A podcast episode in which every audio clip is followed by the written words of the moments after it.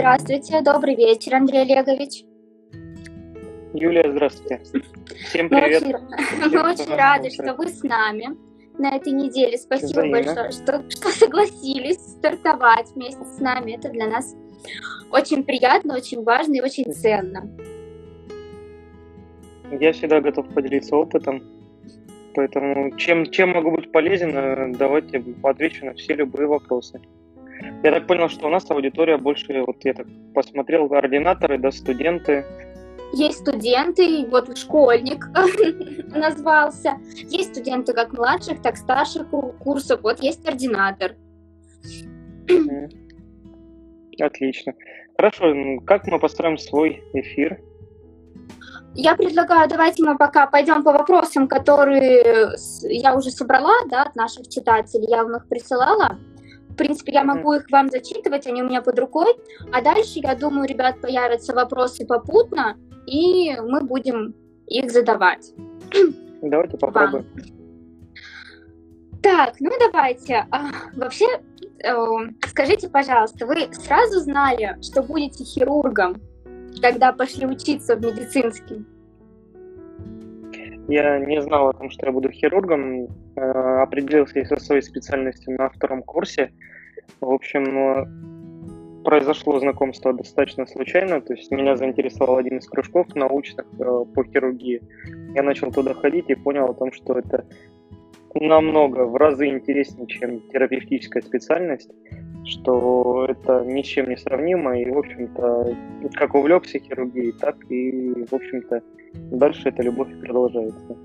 Он Константин Петров напис... учится в медиа, Константин Петров, по-моему, лукавит немножко.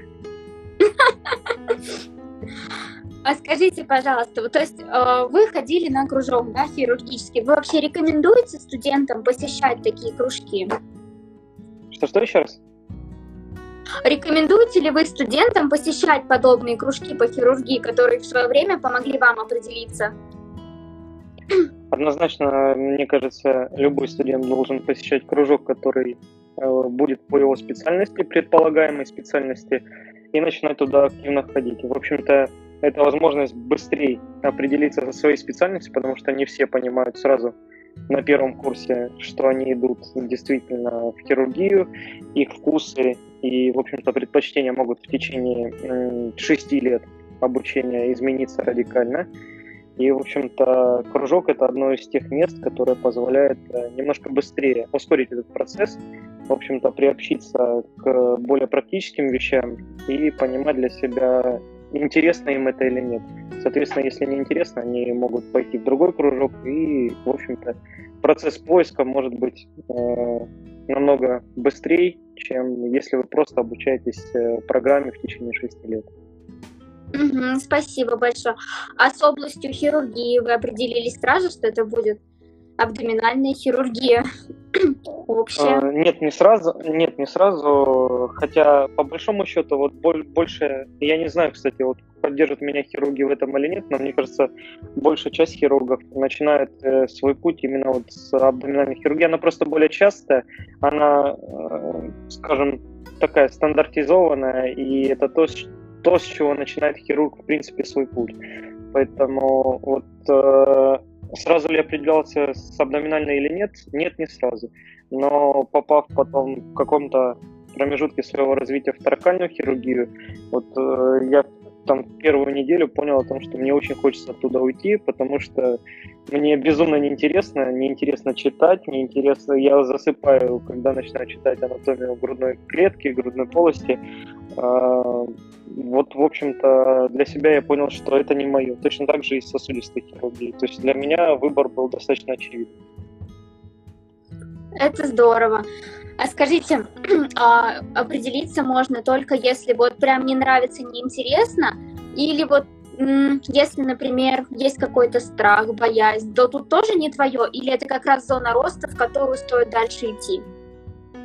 Ну, это зависит от человека, наверное, потому что есть люди, которые просто не умеют преодолевать препятствия, и, в общем-то, встретив первое из них, они могут развернуться и, в общем-то, уйти по легкому пути пойти, по, по тому, который они для себя видят. Хирургия не очень простая специальность. В общем-то, проблем, с которыми сталкиваются хирурги, огромное количество, и э, одни только смерти пациентов или послеоперационное осложнение – это вот две вещи, которые однозначно заставляют тебя испытывать огромный стресс, э, и это действительно огромные проблемы, и у всех хирургов случаются смерти или осложнения. Соответственно, уйдя сразу после первой э, вот такой какой-то проблемы, э, ну, это тоже выбор. Выбор, но мне, мне он не близок. Я думаю, что человек, который решил уже твердо быть хирургом, э, он не близок вообще каждому человеку, да, который выбрал для себя но... этот путь хирургия тоже бывает разная. Вот, то есть э, есть же тоже момент, есть люди, которые выбирают себе работу, допустим, в экстренной хирургии. Это тоже определенный путь и определенный образ жизни. Есть люди, допустим, э, один из моих коллег, например, такой э, трансплантолог, в общем-то, человек, у которого напрочь отсутствуют какие-то биоритмы, он встает, э, он мало спит, постоянно в каком-то движении, постоянно куда-то едет, постоянно просыпается, он в любой момент, в принципе, готов пойти в операционную. То есть э, это тоже определенный достаточно сложный путь э, и достаточно сложный режим не каждому подходящий. А есть, допустим, условно, условно назову это легкой хирургией, то есть есть хирурги, которые оперируют, э, в общем-то, доброкачественные какие-то на образование мягких тканей, вот, э, которые занимаются какой-то очень легкой пластической хирургией. Ну, легкой, это опять же, в, так сказать, в кавычках. Э, и, но при этом приходят гораздо раньше домой и, в общем-то, спят спокойно в большинстве случаев. Угу, спасибо большое. Ну вот вы уже затронули тему стресса, да, стрессоустойчивости, то есть человек, который должен, э, человек, который собирается идти в хирургию, он должен быть абсолютно стрессоустойчивым. Вы согласны, да, со мной тут? Я думаю, это Но если, если действительно ты хочешь быть хорошим хирургом и планируешь заниматься большой хирургией, однозначно стрессоустойчивость одно из очень важных качеств. Потому mm-hmm. что помимо, помимо давления личностного, да, то есть о том, что на тебя давят там просто вот э, моменты того, что ты можешь навредить человеку, помимо этого есть давление от родственников, есть давление от администрации больницы, от заведующего и от кучи-кучи всяких разных обстоятельств. Поэтому однозначно стрессоустойчивость одно из очень важных качеств. Угу. Простите, я немножечко сейчас вас остановлю. Ребят, запись мы постараемся сделать, да, Инстаграм немного не предсказуемый товарищ, да, особенно в период его обновления и введения новшеств, но мы максимально постараемся. У нас есть ассистент, который ведет э, запись эфира, запись экрана. Извините, у меня собака не может определиться, она ходит в комнату или из комнаты. Идите. Вот. Поэтому мы постараемся, чтобы запись эфира была. А, Андрей Олегович, скажите, пожалуйста, а вот помимо стрессоустойчивости, есть какие-то еще прям абсолютные качества человека, без которых хирургии вот вообще никак? Э, хороший вопрос. Э, на мой взгляд, э, не место в хирургии людям, которые не могут принимать на себя ответственность, то есть ответственность за свои действия. Мне кажется, долго без этого качества не проработать. На мой взгляд, должна быть некая уверенность, самоуверенность, но не значит о том, что, ну, ну то есть вы, вы должны быть уверены в себе, но тем не менее, если вы излишне самоуверены, это тоже плохо, э, потому что вы можете навредить, когда думаете о том, что, то есть есть же фраза такая даже о том, что чем отличается хирург, точнее, Бог от человека, Бог никогда не думает о том, что он хирург вот, в отличие от хирурга. Вот, в общем-то, вот, вот это качество. И, на мой взгляд, э, помимо стрессоустойчивости, помимо того, что человек должен принимать э, ответственные решения, нести за них, э, точнее, важные решения нести за них ответственность, на мой взгляд, еще должен быть у хирургов всегда некий такой хирургический азарт или как его назвать, хирургическая дерзость, то есть для того, чтобы начать что-то оперировать, для того, чтобы начинать участвовать в каких-то серьезных операциях, э, нужно постоянно себя проявлять, проявлять инициативу, нарываться периодически на грубость от хирургов, которые не хотят по разным причинам тебе давать что-либо делать. Но без этого ты никогда не сможешь начать самостоятельно оперировать. Можно проассистировать тысячи операций, но не сделать ни одной. Вот, вот это тоже один из важных качеств хирурга. Mm-hmm. Ну, на мой взгляд. Mm-hmm. Ребят, я вижу все ваши вопросы, да, которые сейчас будут уместны, я буду задавать Андрею Олеговичу, которые немножечко мы уже отошли от темы, мы перенесем их наконец, хорошо? А, вот сейчас задали интересный вопрос, как вы посоветуете а, расслабляться или переключаться вот после работы, чтобы не нести все это, у кого есть семья, там, дом, чтобы дома стараться не думать о работе. И вообще, возможно ли это? Это хороший вопрос. Я не знаю на него ответа. Я понимаю, что можно отвлекаться по-разному совершенно. Для кого-то это медитация, для кого-то это музыка, для кого-то это посмотреть какой-нибудь э, интересный фильм и расслабиться, или там интересную какую-то передачу, которая его интересует.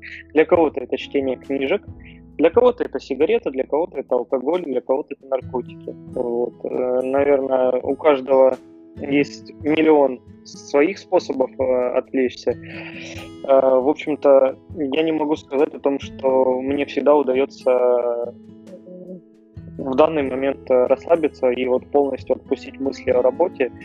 И стараюсь э, медитировать периодически, и иногда это помогает. Но я в этом не спец.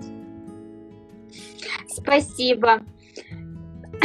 Так, давайте мы сейчас немножечко углубимся именно в вашу специальность, а потом, если у ребят давайте. останутся вообще, в принципе, по жизни хирурга, мы к ним вернемся. А расскажите, вот тоже был вопрос, сколько длилась самая длинная операция на вашем опыте? У меня 14 часов. 14 mm-hmm. часов это была трансплантация печени, довольно сложная. Mm-hmm. Но это, а это какие... не самое большое mm-hmm. время для хирургов.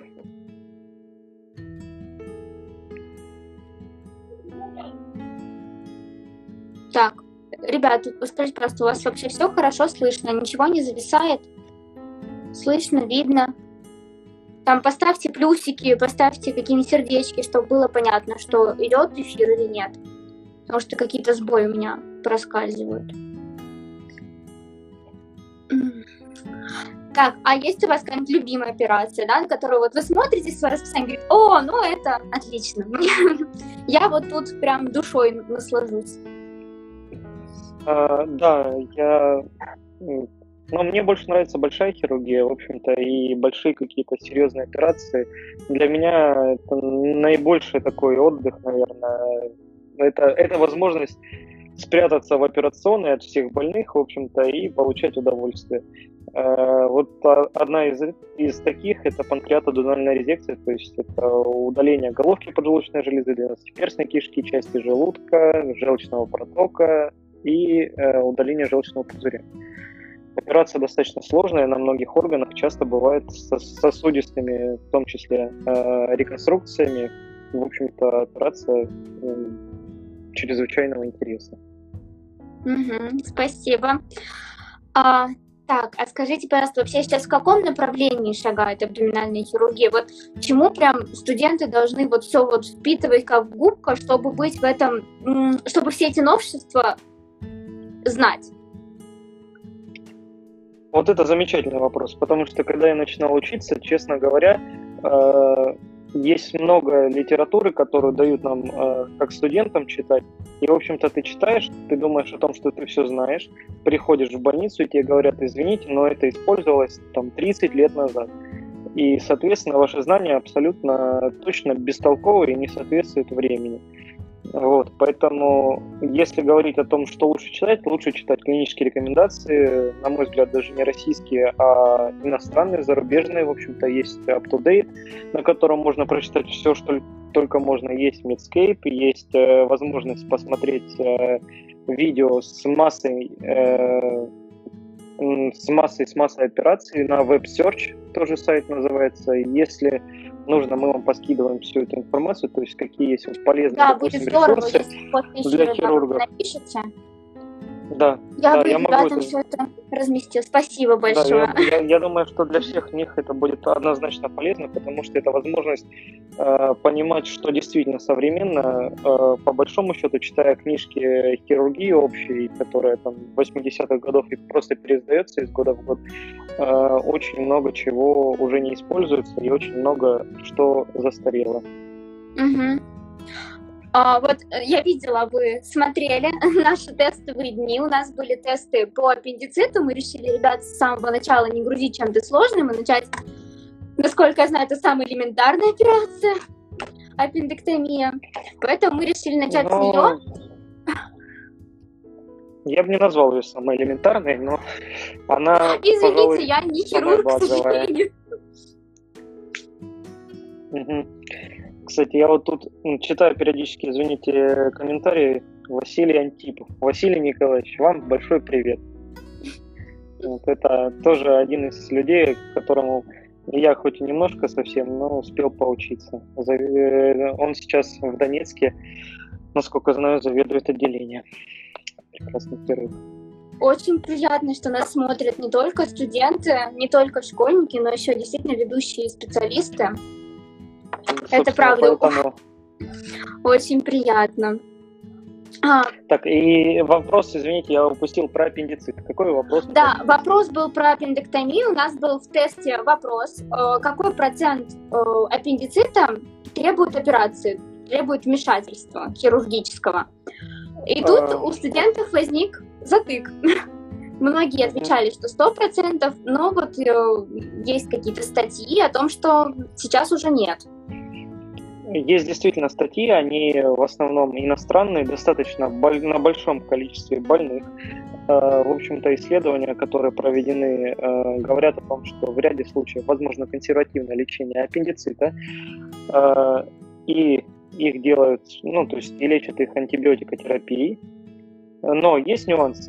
Если говорить о результативности этих операций, то, скажем, процент успешных э, вот, вылечиваний на таком консервативном ведении пациентов в районе где-то около 60%. Э, это первое. И второе, из пациентов, которым, которых успешно пролечили э, путем антибиотикотерапии и выписали стационара, из них в течение года обращается тоже там порядка, я честно цифры не помню, но что-то порядка около одной трети больных обращается в течение года с приступами острого аппендицита. Вот. И в этом случае я к этому к, в отношении консервативной терапии отношусь очень скептично, скептически, э, потому что вот если переносить на родственников, на своих, то есть э, вел бы я свою маму на антибиотиках, точно бы нет. Вел бы я кого-нибудь из своих близких людей на антибиотиках, однозначно нет. Вот. Для чего рисковать, если каждый, один из двух людей для него эта терапия неэффективна, и он может просто закончить э, тяжелым перитонитом, что может уже сильно изменить э, оперативный доступ и, в общем-то, и ухудшить результат. На мой взгляд, это нецелесообразно. Но это угу. вот, опять же, мнение, мнение одного человека. Я думаю, что оно очень ценно, тем более, что это действительно какие-то новые данные, это новая история, и пока еще неизведанная. А, давайте тогда еще немного один вопрос по перитониту я вам задам. я сама жертва перитонита. Uh-huh. А, мы с вами общались по поводу лапароскопических операций, то есть это тоже сейчас возможно, да? Что не обязательно при перитоните полостная операция. Да, у вас, Или я вас неправильно был... поняла?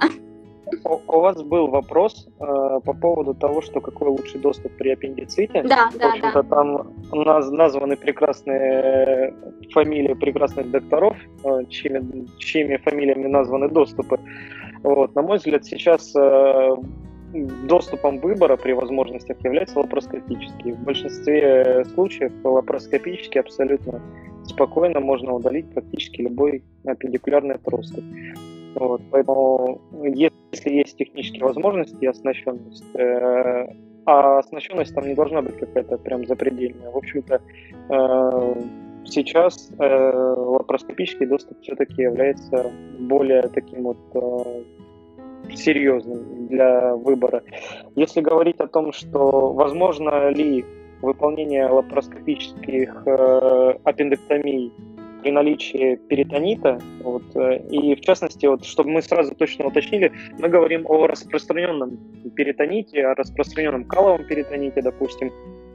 Это зависит от ряда факторов. Э, наверное, в российской действительности э, это зависит, первое, от технических навыков хирургов, второе, это зависит от позиции администрации больницы. То есть если изначально э, есть старые старожилы, вот, в общем-то, которые максимально консервативно настроены. Э, даже сделав всю операцию лапароскопически, ты никакого точно хорошего слова от них не услышишь, и, в общем-то, отношения какого-то хорошего тоже для себя не жди. Но мне повезло, потому что места, где я работал, в общем-то, люди достаточно прогрессивно идут в ногу со временем, и, в общем-то, при даже распространенных э, перитонитах каловых все это удается сделать через проколы, просто их будет больше. Это возможно выполнить лапароскопически и технически. Можно даже, извините, э, можно даже ушить толстую кишку, в общем-то, лапароскопически. Можно поставить э, больше дренажей. Можно омыть полностью брюшную полость тоже лапароскопически. Какие-то э, сомнения, допустим, или пациент нуждается в санации, да, то есть помимо этого, чтобы еще раз все-таки желтый, опять-таки человек может абсолютно спокойно э, быть оперирован также релапароскопически, то есть э, опять-таки зайти через проколы с помощью камеры, мелких инструментов и сделать ту же самую манипуляцию, только путем вот э, мини-доступа, скажем так. Угу. Спасибо большое. Вот еще спрашивают, что при лапароскопической операции всегда интубационный наркоз. Не хуже ли это для пациента? А, да, порой. А, порой мы, вот а, говоря о том, что выбор доступа, не всегда он должен быть э, исключительно выбором амбиций хирурга или выбором, что вот нам кажется, что он гораздо лучше, чем э, другой местный. Действительно, в ряде случаев, то есть первое, действительно делается всегда под эндотрахеальным наркозом э, лапароскопия. Э, по-другому подместная анестезия она не проводится. Это слишком больно, и это выраженный болевой синдром у больного. Есть ощущение, как будто у тебя в животе разорвалась граната. Поэтому никто этого не делает. Не все больные могут перенести общий наркоз. Это тоже правда, поэтому э, в этом случае, если для больного есть высокий риск анестезии, конкретно вот, интубационного наркоза, соответственно, да, выбор доступа может быть изменен в пользу того, что лучше для больного. Угу. А каких осложнений позволяет избежать именно лапароскопический доступ, а не полостной? Э, хороший вопрос. Я не думаю, что есть статистические вещи насчет кровотечения. Вот, допустим, при лапароскопии гораздо меньше нагноения ран, чем при открытом доступе. Гораздо меньше количество послеоперационных грыж, чем при открытом доступе. Вот, по большому счету, если говорить э, об обычных операциях, в большей части ну, вот, э, речь об общей абдоминальной хирургии, то в большинстве случаев лапароскопия преследует разве что меньшую травматизацию, раннюю активизацию пациента, меньшую частоту там, спаечных непроходимостей и, и спайк образования, и, в общем-то, меньше болевой синдром. То есть, То есть человек, наверное... в принципе, после uh-huh. лапароскопии в, это, в, в этот день в эти сутки абсолютно спокойно может встать, начать ходить, двигаться, и ничего ему особо мешать не будет. Я так думаю, это еще особенно важно для женщин, которые находятся в репродуктивном возрасте, да, чтобы... Да, есть, допустим, вот э, даже исходя из опыта вот в больнице, где сейчас я работаю, у нас была как-то женщина 28 недель беременности с э, перекрутом яичника э, правого. И, в общем-то, тоже выбор доступа анестезиолог максимально нас, в общем-то, настраивал на открытый доступ хотя для пациентки это просто сумасшедший идиотизм, э, и, в общем-то, выполнена ей лапароскопическая операция через три прокола, через два даже прокола. Перекрут яичника устранили, в общем-то, яичник был признан жизнеспособным, с пациенткой было все хорошо, но у нее всего лишь два, два мелких точных разреза вместо огромного большого разреза, который может в дальнейшем с ростом, в общем-то, плода приводить к послеоперационной грыже, к несостоятельности швов, и помимо этого решать вопрос о необходимости родовспоможения, вот, родоразрешения, извините. Mm-hmm. Поэтому в ряде случаев лапароскопия однозначно лучший доступ. В ряде. Mm-hmm. Спасибо. Вот еще вопрос задает. Э, а что вы скажете по поводу кровотечений? Из э, ПО, простите, не хирурга, это полостного доступа? Из послеоперационного доступа. Послеоперационного. Ну, речь, речь идет о том, что при лапароскопии в ряде случаев можно из зоны установки таракаров э, в ряде случаев могут, могут быть пропущены кровотечения, что гораздо реже бывает, чем при открытых доступах. Но это правда. Я даже понимаю, почему Дмитрий Порхунов э, об этом спрашивает. Хорошо. А, так, еще у нас был такой вопрос по, в тестовых заданиях. У нас были картинки, э, если вы помните, и было, надо было выбрать, сколько органов относится к абдоминальной хирургии. И тут Нет, студенты... Не нет, не помните? В общем, а, там был представлен ряд органов, которые там прям точно не абдоминальная хирургия, там типа легкие, сердце, головной мозг. Вот. А были органы ЖКТ, и были органы репродуктивной системы женско-мужской и мочи, ну, получается, и мочеполовой еще. Mm-hmm. А, и, соответственно, тут студенты разделились на два лагеря. Кто-то э, э, мочеполовую систему отнес к абдоминальным органам, а кто-то нет. Вот не могли бы вы для них, пожалуйста, пояснить?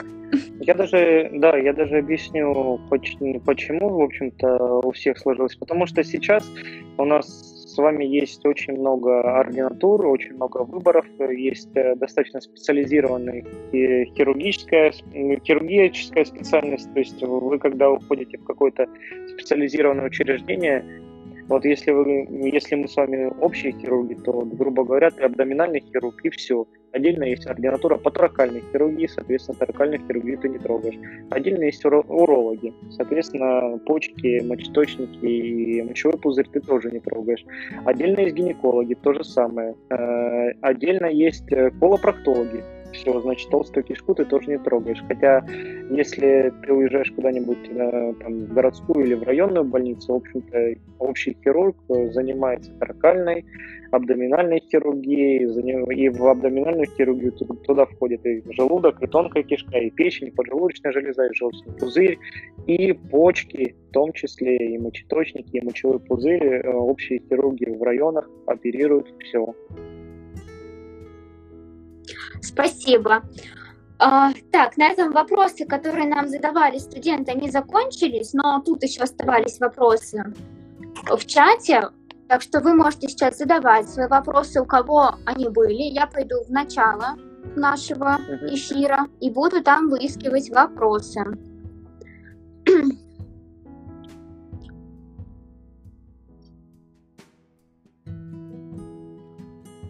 Так. Ну, тут спрашивали про книги, которые вы советуете для молодых специалистов, но вы уже коснулись этой темы, да? Вы пообещали, что пришлете. Частично, частично mm-hmm. коснулся. Я смогу даже, может, подготовлю пост именно с э, тем, что для абдоминальной хирургии было бы оптимально. Э, в общем-то, для прочтения. Да, есть ряд книжек, ряд книжек, руководств, которые, пожалуй, каждый из уважающих себя хирургов должен прочитать. Напишу отдельно, подготовлю. Да. Угу, хорошо, спасибо. Да, я думаю, что это будет гораздо лучше, чем вы сейчас будете не диктовать, кто-то не расслышит, кто-то не услышит. Угу. Это будет больше.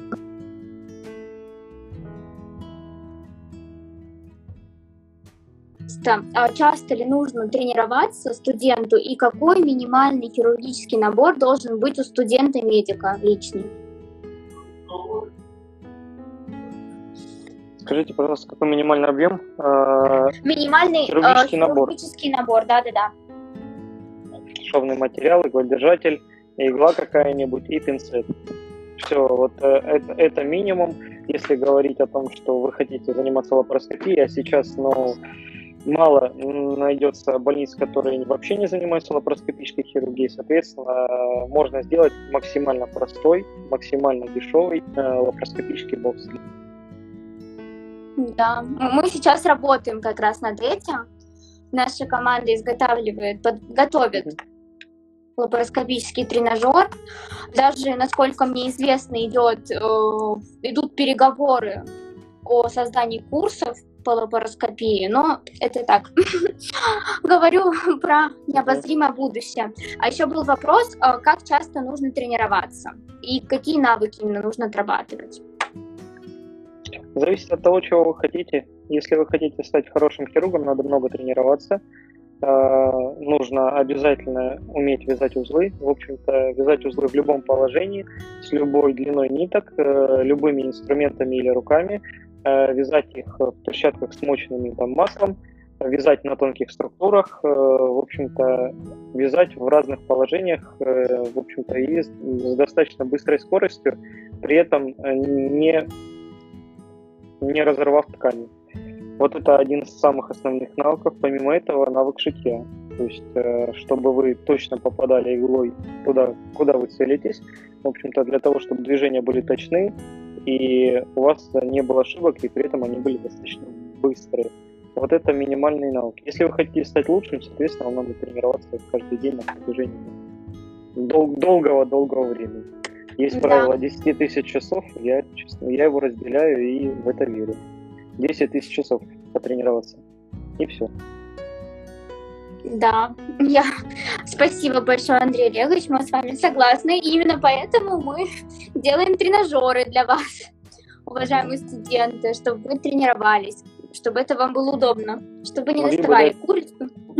Могли бы дать мне на апробацию какую-нибудь.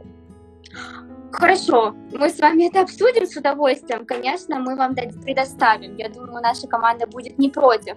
Тут еще задают вопрос, можете ли вы посоветовать э, тренажеры для отработки мануальных навыков?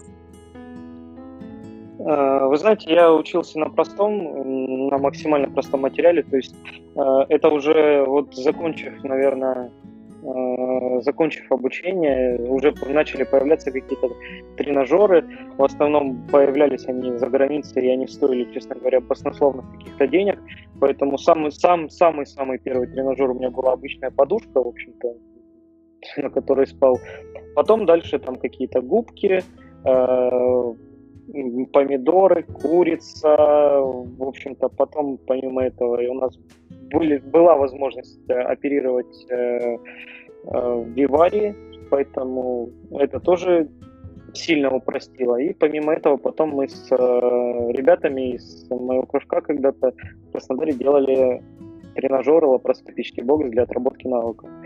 Э, тоже он достаточно прост и достаточно примитивный. Э, не пот... мы не потратили много денег. Поэтому из того, что у меня есть, вот из тренажеров, из того, что я использовал, это все максимально простые вещи. Я очень, когда начинали осваивать вот какие-то микрохирургические вещи, то есть э, пытались формировать очень тонкие сосудистые анастомозы, э, мне постоянно говорили разные люди о том, что ну, для этого нужно очень дорогой вот этот иглодержатель, который держит нити там 5, 6, 7 нулей, очень э, тонкий пинцет, который тоже держит. В общем-то, мы тренировались на обычных иглодержателях Гигара, самый обычный, примитивный, достаточно длинный, вот, с обычным пинцетом. Чем тяжелее, наоборот, тем лучше. Спасибо. А, так, вот еще вопрос. Как вы себя настраиваете перед сложной операцией? Стараюсь перед операцией сложной поесть. Вот, это, э, это роскошь, которая иногда позволительна, в общем-то, э, поесть. И я периодически думаю в процессе того, как моюсь на операцию, думаю о том, что принимать решения, которые будут в пользу для больного, а не для себя. И, в общем-то, чтобы настраиваю себя, настраиваю, настраиваю внутренне.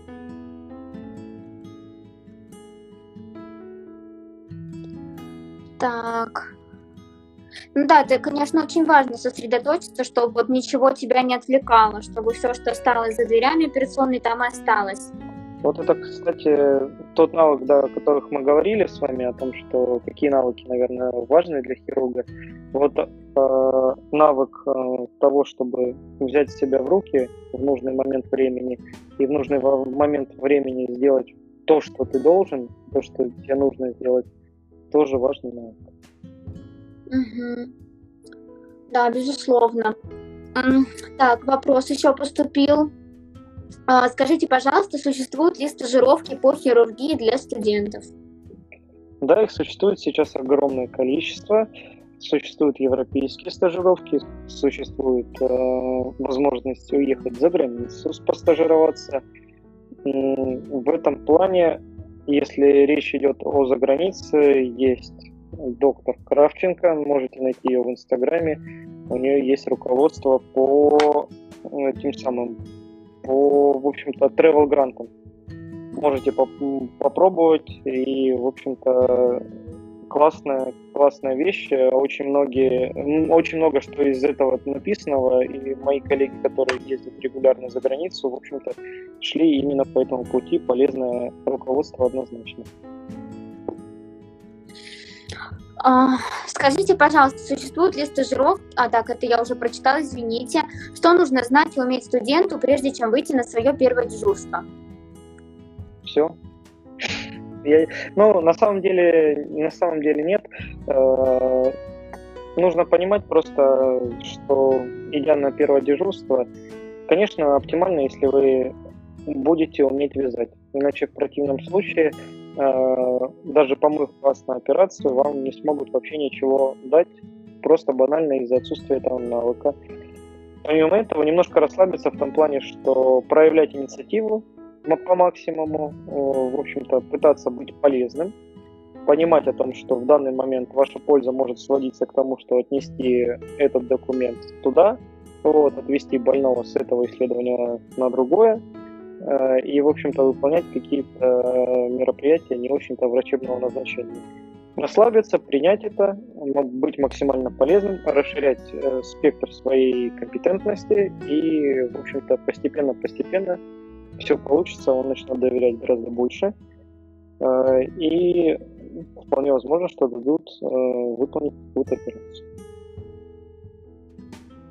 Спасибо. Главное не унывать по этому поводу, потому что Э, возможно, морально это угнетает, тебе кажется о том, что ты как врач должен все уже делать, и вот тебе должны все давать. Подумайте о том, что вам никто ничего не обязан давать. Учитесь сами, развивайтесь и пытайтесь быть полезным для доктора. Доктор в этом случае окажется полезным для вас. Да, я с вами абсолютно согласна. Вот у нас выходил пост, там девочка, она студентка, она делилась своим опытом, как она попадала, попала в хирургию, я имею в виду в операционную, а, и она как раз писала о том, что надо подходить к хирургам, надо проситься, надо говорить, что ты очень хочешь, и спокойно воспринимать отказ. Как бы сто раз откажут, один раз согласятся. Вы согласны да, с этим? Однозначно, потому что если вы не будете спрашивать, э, вам никогда ничего не дадут. Я могу, кстати, вот, может быть, для кого-то будет полезно, э, тот учитель, который у меня сейчас есть, Ищенко Роман Викторович, придя к нему в операционную впервые, э, ну, когда еще был студентом. Я, в общем-то, очень боялся к нему подойти, чтобы попроситься помыться на операцию. Я был второкурсником только, а у него операции были достаточно большого объема, но мне вот тянуло туда очень сильно. Тем не менее, я ходил неделя за неделей, я очень боялся к нему подойти, вообще просто хотел попроситься. На что мне тогда один из его сотрудников сказал о том, что если ты как бы не попросишься, он откуда должен знать о том, что вообще тебе что-то хочется. Соответственно, иди, просись, иначе в противном случае ты никогда просто не помоешься, и все. Я, помыл, э, я пришел, э, спросил, он сказал, уверен ли ты? Я говорю, да, я абсолютно уверен, все, я готов. Э, первая операция, на которой я ассистировал, была правосторонняя гемигепатоктомия. Это когда удаляют всю правую долю печени операция сложнейшая. Вот, он несколько раз меня спросил, готов ли я. Я был, был максимально уверен о том, что я готов. В общем-то, поэтому в процессе того, как я готов, в ночь я читал о том, что что это за операция, и что вообще делается, и что происходит. Вот. А, я очень много, то есть э, из того, что он меня спрашивал, я не знал ничего. А, потом, помимо этого, я начал рассказывать о том, что вы знаете, я вот только на втором курсе, я еще вот этого не знаю, и вот это я вообще не обязан знать, и вот это еще что-то, а вот онкологии у меня еще не было. Э, на что мне он тогда сказал о том, что, вы знаете, вы встали в операционный стол, значит, соответственно, я вас вижу врача, то есть вы для меня выполняете сейчас врачебные функции. Если э, вы начинаете рассказывать такие вот тупые отговорки, э, соответственно, размывайтесь, уходите и ждите, когда вы станете врачом. Если вы все-таки хотите учиться, в таком случае стойте за операционным столом, читайте, и чтобы я этих тупых отмазок от вас больше не слышал. Вот, это был большой урок. Я так думаю, что этот жизненный урок, он применим вообще абсолютно к любой области. Как говорится, боишься не делай, а делаешь не бойся. Да, согласен абсолютно. А, так, ну тут доктор Серегин спрашивает, как вам тренажер и скальпель. Доктор Серегин, я вам хочу сказать, что мы пообещали Андрею Олеговичу прислать тренажер на пробу, и после этого он нам расскажет, как ему тренажер и скальпель. Да. Так, Поделюсь а, мнением, а... пока не знаю. А, спрашивают, где вы сейчас работаете. Я уже говорила, что вы заведующий отделением хирургии. Угу. Да, я заведую отделением хирургии в Волоколамской районной больнице. Это небольшая достаточно больница, тем не менее, э, работать там достаточно интересно. Интересно поработать вместе, где, если, раньше ты работаешь в месте, где все работает как часы, то, в общем-то, приезжаешь в место, где э, ничего не работает как часы, то есть везде э, все вот не, не так, как это делается в серьезных больницах, и очень интересно это менять. Интересно, но энергозатратно. А, так, Андрей Лев, скажите еще, пожалуйста, когда вы сделали свою самую первую операцию, вообще что это была за операция и что вы почувствовали? Я сделал первую, первая моя операция была на втором курсе, в общем-то это была кастрация. Нет, кота. самостоятельно, самостоятельно. Сам, самостоятельно. Вы были ведущий хирург. Ну, можно же назвать на втором курсе операцию, правильно, по кастрации кота. Это же считается самостоятельной операцией. Вот. Если, ну, в общем, вот, вот это было первое, но что было именно на человеке, э, я не помню. Я не помню свою первую операцию, потому что э, она чередовалась с виварием, и, честно говоря, я не помню. Я помню, что из таких вот значимых вещей, это на третьем курсе мне давали э, формировать э, межкишечные анастомозы ну, по Брауну. Да, вот это вот хорошо помню. И на, на четвертом курсе, что я оперировал лапароскопические холециститы, аппендициты, делал грыжи. То есть вот на четвертом курсе, да, активность уже была гораздо больше, чем на втором, третьем курсе. Второй, третий это были огромное количество операций на животных, но не на людях. На людях ассистенция в основном. Сейчас будет вопрос от меня, как вы все успевали? Потому что учеба в медицинском это и так, в принципе, очень э, время затратная, энергозатратная вещь. Так еще и операции, еще к ним позна- подготовиться. Э, но очень мало спал. Э, я не знаю, мне кажется, тогда, вспоминая это время, я не знаю, откуда столько было энергии, настолько много, потому что э, и все, в принципе, ребята, которые ходили к нам в кружок, они, мы, мы в основном были 7 дней в неделю в разных мероприятиях. То есть 3-4 раза в неделю мы приезжали в кружок оперировать. Это было вечерами, это могло быть до ночи. Помимо этого, каждый из нас занимался научной деятельностью. То есть э, я помимо этого помню был заместителем председателя совета СНО. Вот, то есть у нас были какие-то еще обязанности по науке. Э, в общем-то, мы занимались научной деятельностью, писали патенты, ходили на дежурство в больницах и, в общем-то, да, и, ну, и, учились в медицинском. Вот. А, просто мало спали, потому что это было очень чертовски интересно. Наверное, от того энергии, от, от интереса. А, так, еще вопрос.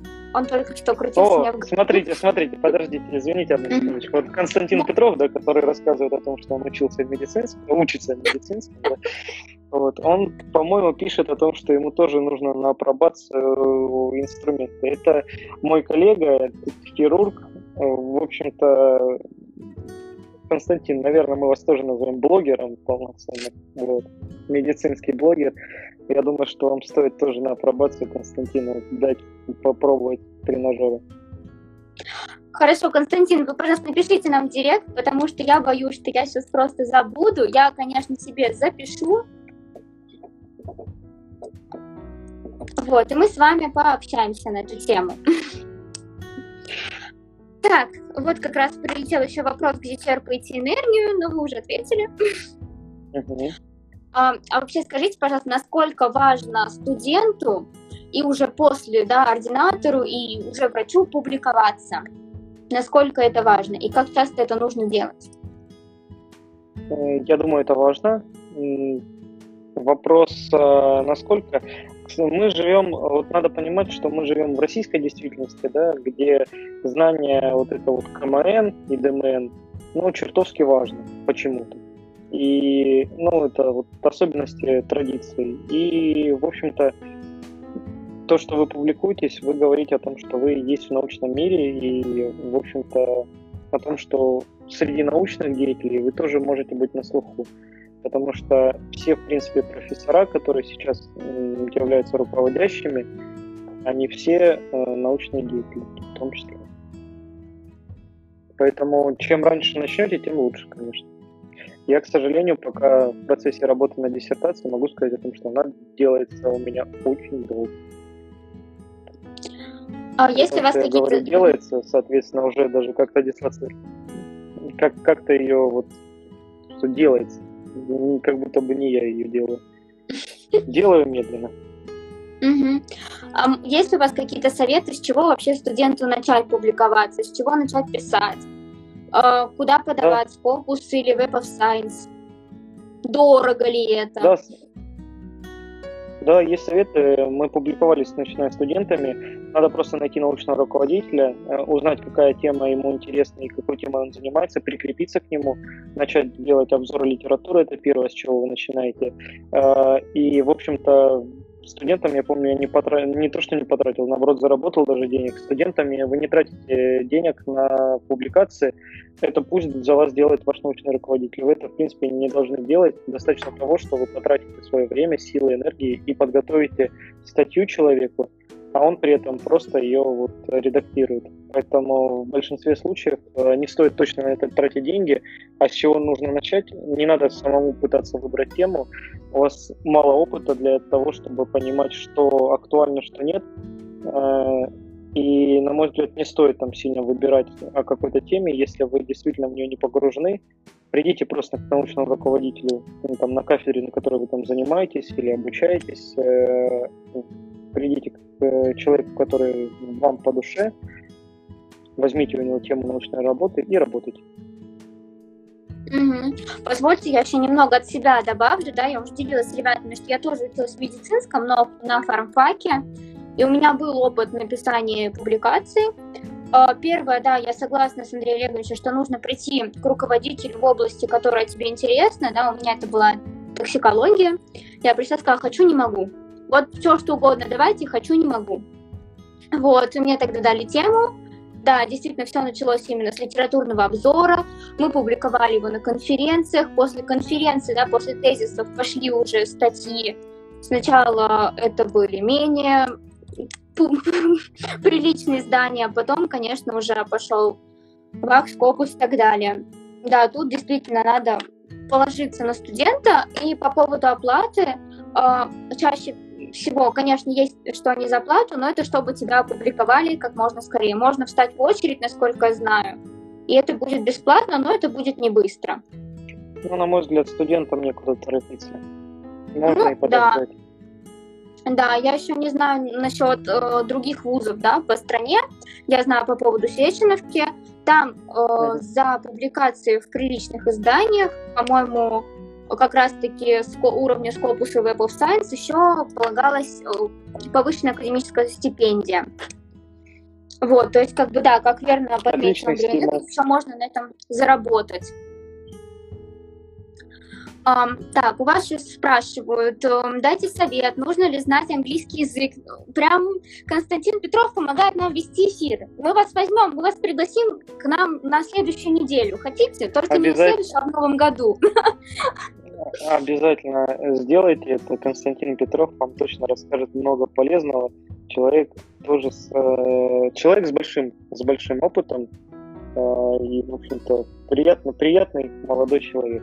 Думаю, приятно ну все, Константин Петров, мы вас уже записали. Согласны вы или нет, мы вас записали. Вы нам тем очень более, нужны. Он, тем более вы можете посмотреть, зайти на его страницу. Он э, намного блогеристей, чем я. Поэтому Константина обязательно надо взять в оборот. Спасибо. Так, в общем, он спрашивает, дайте совет, нужно ли знать английский язык, нужно ли читать зарубежную литературу, как правильно разбираться в статьях и понимать их полезность? Э, английский однозначно важен, обязательно нужно развивать свой английский. В общем-то, э, читать медицинские статьи на английском гораздо проще, чем просто владеть английским, потому что много терминов заимствовано из э, латиницы и из греческого языка, которые мы изучаем. Терминология более упрощенная, и очень много предложений, в общем-то, построены довольно однотипно поэтому читать английские статьи проще, чем владеть всем, ну, чем владеть в совершенстве или там на уровне advanced английским языком. А, да, это важно насчет статей тоже, но все, к сожалению, для россиян вся наука, она делается не в России, она делается зарубежными коллегами, и, в общем-то, передовые вещи можно узнавать э, в иностранной литературе. Без знания языка это читать это невозможно.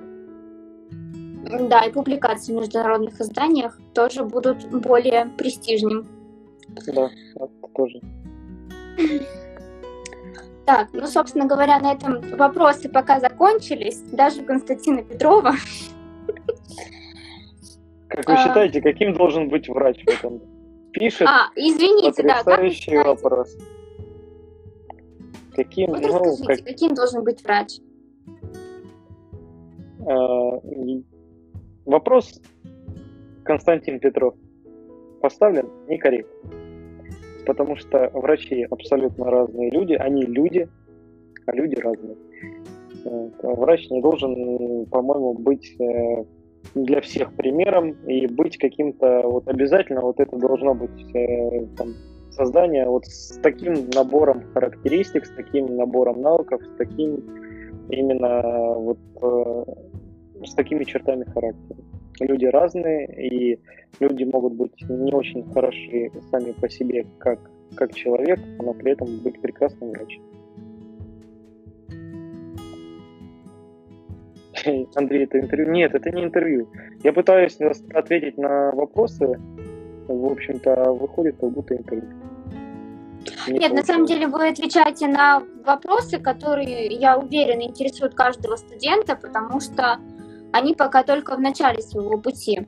Вот еще вопрос задают, как вы относитесь к гендерным стереотипам в профессии хирурга? Я думаю, тут речь идет именно о том, что женщина-хирург, не женщина не хирург, да?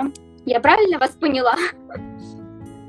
Ну, как я понимаю, да, я очень спокойно отношусь к женщинам-хирургам. Я не считаю, что пол это обязательно вот все это точка на хирургии. Нет, единственный вопрос в том, что действительно, если человек занимается большой хирургией, довольно ну, вот большой, э, такой энергозатратной и длительной хирургией, Э, довольно трудно лицам женского пола, при этом еще и хорошо следить за собой, потому что на это нужно время. Да, я вам больше скажу. Следующая неделя у нас будет как раз э, проводить, у нас приглашенный гость будет именно женщина-хирург. И еще через неделю у нас тоже будет женщина-хирург. Может, анонсируете кто? А, нет, пока это я подержу интригу. Пока я подержу интригу, пока ваша неделя славы. Какой славы? Какой славы? Так, э, спрашивают, позволяете ли вы врачам своего коллектива самостоятельно оперировать? Да, я не, точно не бью по рукам, наоборот, э, все, все, что знаю, и свою, я пытаюсь да, передать обязательно знания, потому что самого меня так учили, мне повезло с учителями, учителя учили, давали работать руками. В общем-то, я стараюсь, стараюсь делать так же. Тут больше повезло именно из-за того, что учителя попались те, которые действительно были заинтересованы в развитии учеников. Так, ну вот э, Кристина Сергеевна пишет, что читала у вас пост на эту тему, да, на тему женщин-хирургии. Я тоже читала. Познавательный пост, очень интересный.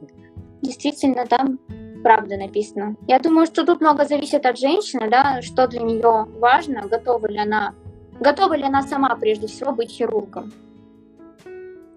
Да, абсолютно согласен.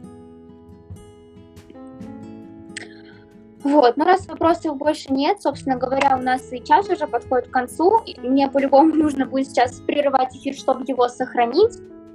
Вот, собственно говоря, если вопросов больше нет, мы вас... Так, разве врач должен быть просто хорошим ремесленником? Человечность э, не обязательное качество. Обязательно ли оно? Ну, везде ли мы видим человечных людей вот в разных профессиях? Они же бывают нечеловечные, но мне кажется, пусть лучше хирург тебя хорошо прооперирует, чем плохо, но скажет, ну зато я человек хороший. Да, это же вопрос компетенции навыков. Э, понятно, что приятнее гораздо общаться с человеком, который приятной наружности, но мне кажется, врачей надо оценивать по другим критериям, а не по приятной наружности. Хотя это, конечно, приятный бонус. Ну, безусловно, тут не должно быть равнодушности к пациентам. Если речь идет об этом, да, то как бы... Да, ну, да, равнодушность... Вообще, в принципе, быть. человек, который идет в профессию врача, он уже не равнодушен к людям. Так, я так, я так думаю, что это крайний вопрос на сегодня. Что нужно для того, чтобы попасть в ассистента один раз, смотреть живую на этапы операции? Ну, мы уже говорили, что... Первый раз. Ну, мы, в принципе, ответили на этот вопрос. Да, что нужно не бояться, подходить и просить, просить, просить, просить. Да. Вот, я вам очень благодарна за этот эфир, за участие в нашей неделе. Э, мы будем ждать от вас поста с книгами. Еще вопрос лично от меня. Подготовите ли вам, вы нам э, клиническую задачку для студентов, да, чтобы они поучаствовали? Если у вас есть такая возможность, я буду вам очень благодарна. А, вот. Спасибо Хорошо, большое. Думаю, мы это сделаем. Я думаю, мы это сделаем. Я очень рад был пообщаться, познакомиться. Да, Надеюсь, взаимно. Это было полезно. Вот. И чем буду полезен, обращайтесь. Да, абсолютно точно, что это не последний раз мы вас приглашаем, потому что абдоминальная хирургия это огромная отрасль, да, в этот раз у нас получилось больше такое введение, uh и дальше мы будем только наращивать. Я думаю, студентам это будет актуально и интересно. Я это очень надеюсь. Я-то как надеюсь.